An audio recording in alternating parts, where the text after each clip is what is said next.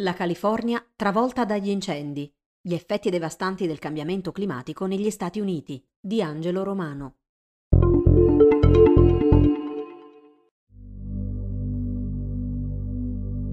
Gli effetti devastanti del cambiamento climatico si stanno abbattendo sotto forma di incendi e uragani negli Stati Uniti da alcune settimane. Brucia anche la Siberia, mentre violenti cicloni hanno devastato le isole greche. Nella parte occidentale degli USA, oltre 5 milioni di acri, più di 2 milioni di ettari, sono andati in fumo e la stagione del fuoco è appena agli inizi. Solo lo scorso fine settimana un'ondata di caldo ha nuovamente colpito la California meridionale. La contea di Los Angeles ha raggiunto i 49 gradi, mentre la Death Valley ha superato i 54 gradi, che se confermati costituirebbero la temperatura più alta mai registrata sul pianeta. Questi incendi violenti sono il risultato diretto del cambiamento climatico, spiegano il climatologo Peter Kalmus e l'ecologista Natasha Stavros. Il pianeta è attualmente più caldo di quanto dovrebbe essere di 1 o 1,2 gradi. Questo calore in eccesso, dovuto al consumo di combustibili fossili e alla distruzione delle foreste, rende le ondate di calore più estreme e oltre tre volte più frequenti rispetto agli anni 60, creando le condizioni calde e secche ideali per gli incendi specialmente negli ecosistemi un tempo più freschi e umidi. Il riscaldamento globale, proseguono Calmus e Stavros, provoca anche lo scioglimento precoce della neve primaverile e aumenta la probabilità che i suoli siano molto secchi e facilmente incendiabili. La siccità e il caldo, a loro volta, stressano gli alberi, rendendoli suscettibili agli attacchi di parassiti come i coleotteri, più resistenti a causa degli inverni più temperati.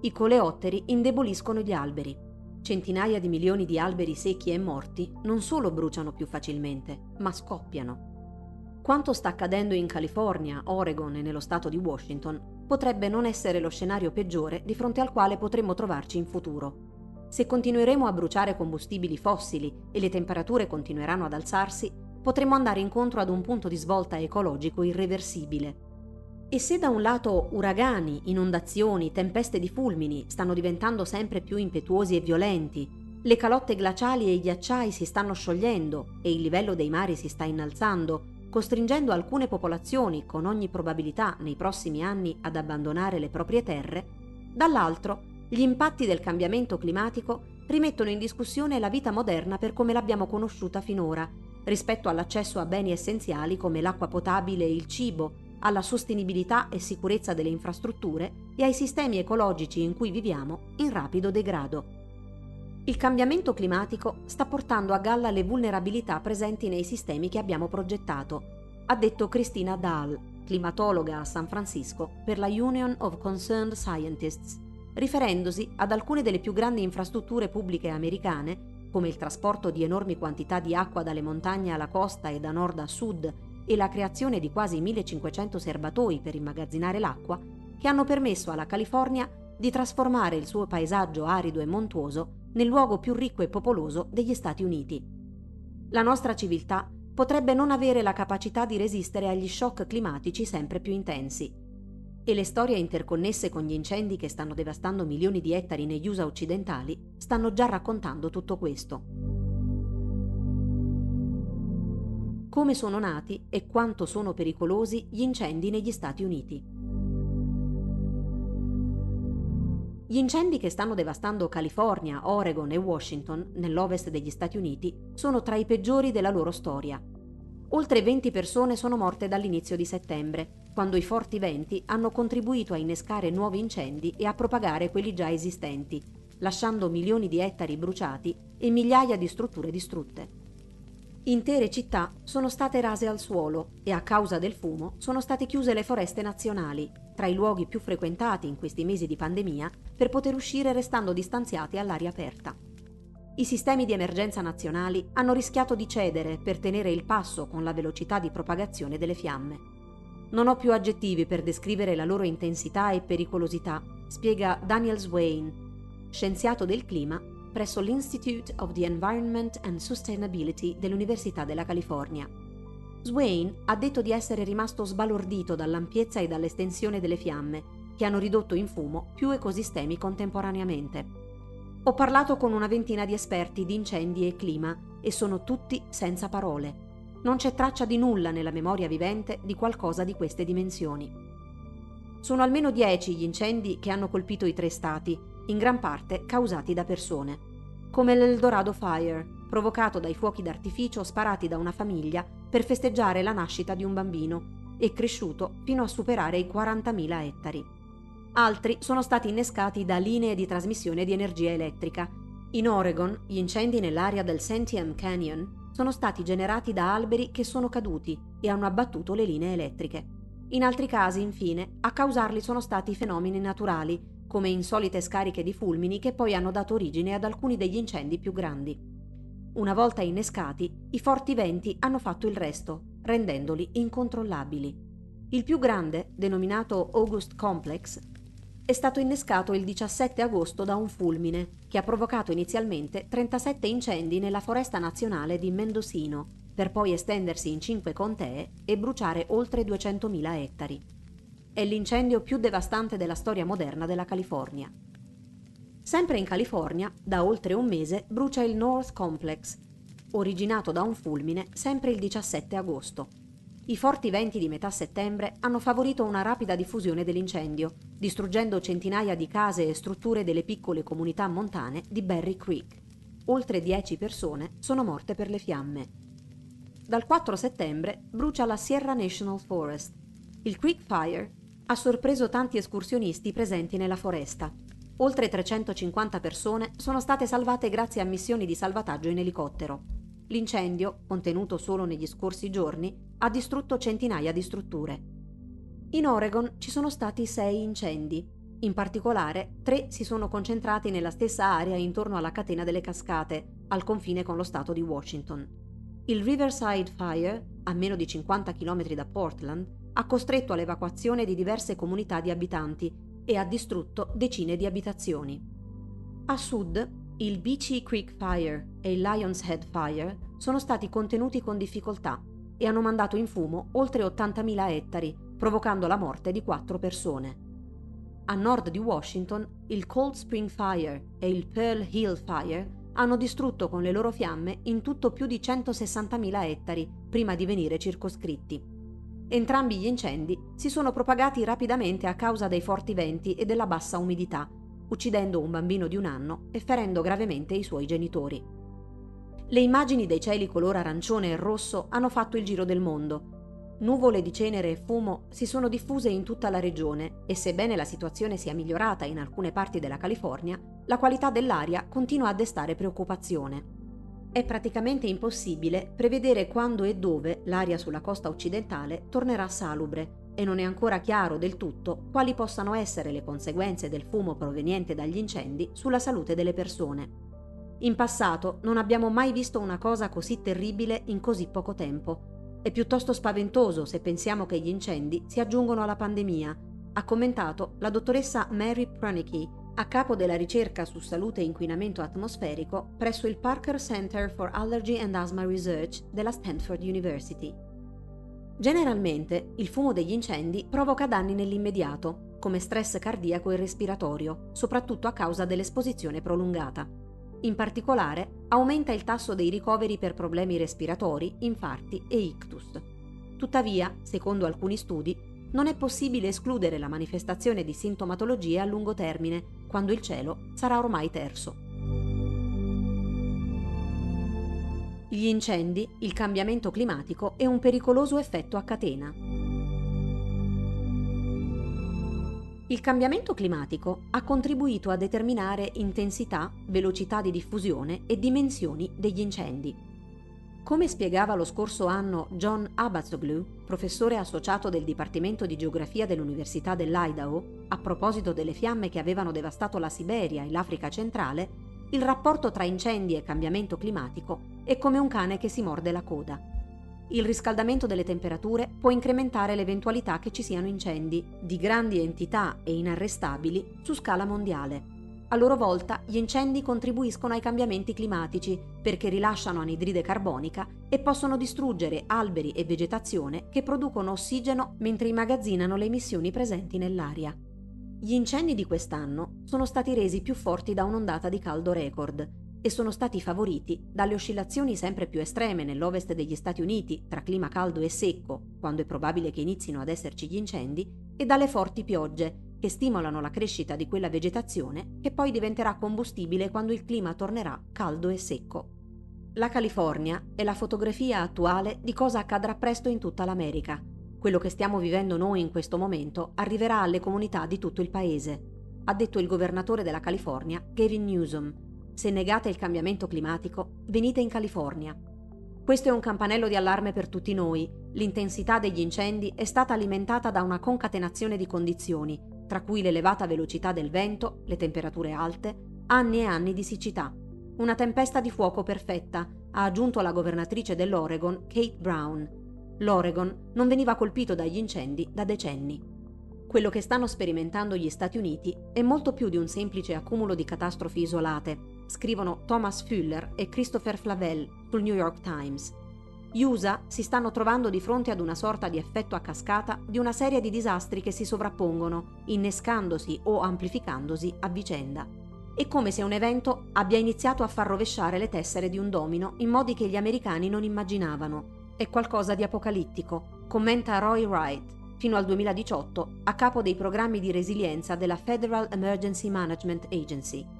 Gli incendi simultanei in California e Oregon spiegano perfettamente come funziona questo effetto a catena. L'estate torrida ha portato a condizioni di siccità mai sperimentate in precedenza. L'aridità ha contribuito a sua volta a rendere gli incendi stagionali più intensi e di dimensioni maggiori. Gli incendi hanno costretto così migliaia di persone ad abbandonare le proprie abitazioni, mentre le compagnie di assicurazione hanno iniziato ad annullare le polizze per i proprietari di casa, con effetti devastanti sul mercato immobiliare. Intanto, la principale fornitrice dello Stato della California di energia elettrica ha smesso di erogare la corrente a decine di migliaia di abitanti, a metà settembre, la Pacific Gas and Electric ha interrotto il servizio a circa 170.000 clienti. A tutto questo, poi, si aggiungono gli effetti nocivi sull'ambiente, a partire dalle pericolose infiltrazioni di sostanze chimiche nelle falde acquifere e nei serbatoi.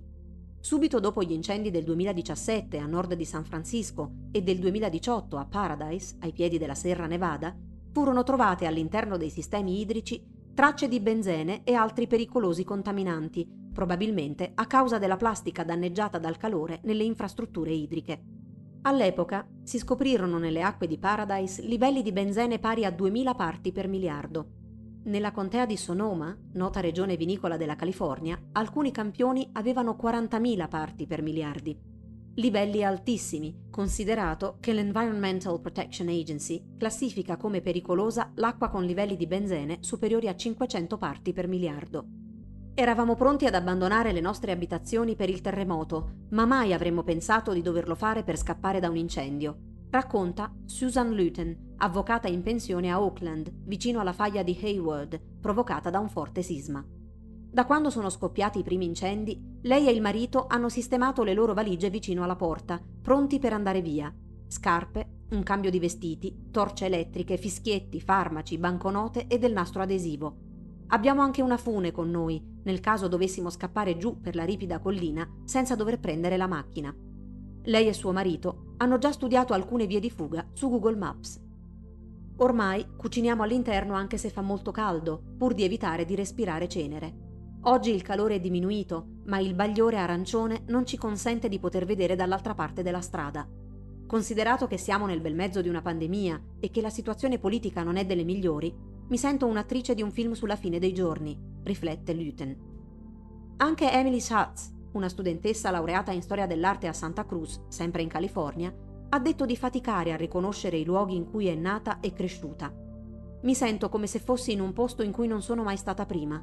In passato ci sono stati occasionalmente incendi, ma contenuti in poco tempo. A memoria non ricordo 23 giorni consecutivi di cieli arancioni, oppressivi e fumosi, di aver lasciato casa mia con la paura di non tornarci mai più, o di altre persone che hanno perso la loro abitazione perché distrutta dalle fiamme sulle montagne qua vicino. Un docente universitario, quando studiava a Berkeley, a lezione aveva spiegato che probabilmente la California e l'ovest del paese avrebbero sperimentato gli effetti del cambiamento climatico prima degli altri stati, ricorda Satz. Ora quelle parole sono reali. Il cambiamento climatico è qui e sta cambiando le nostre vite. Ho solo 25 anni e non so quale futuro ci sia per me, per non parlare dei miei potenziali figli e nipoti. L'inadeguatezza delle politiche di prevenzione degli incendi e la costruzione di abitazioni in aree forestali a rischio. A favorire gli incendi hanno paradossalmente contribuito anche le politiche di contenimento degli incendi fin qui adottate dagli Stati Uniti e la tendenza sempre più marcata negli ultimi 30 anni da parte di molti americani di spostarsi dalle città verso foreste e praterie per poter vivere più a ridosso della natura, senza però progettare abitazioni meno impattanti.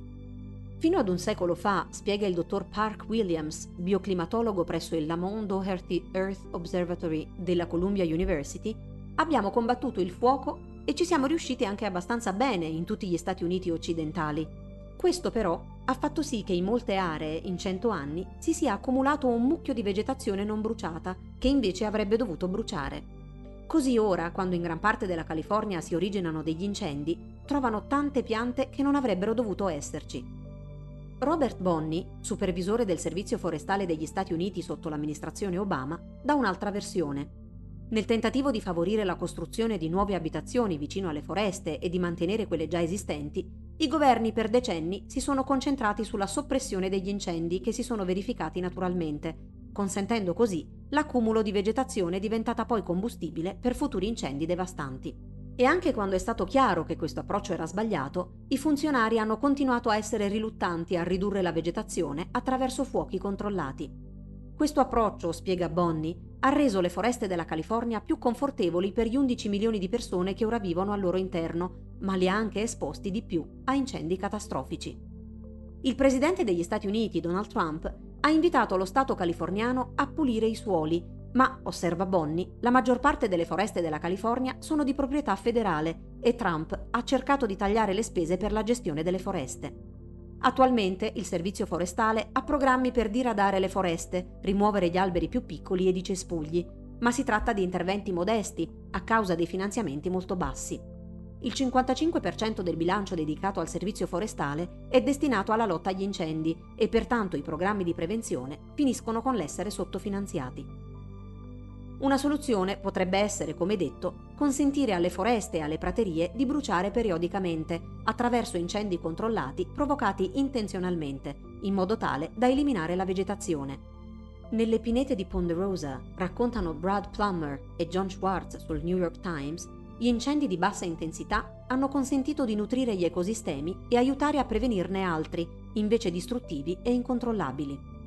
Il ricorso agli incendi controllati come strumento per gestire le foreste richiederà uno sforzo concertato e un cambiamento culturale nell'accettazione del fuoco, proseguono i due giornalisti.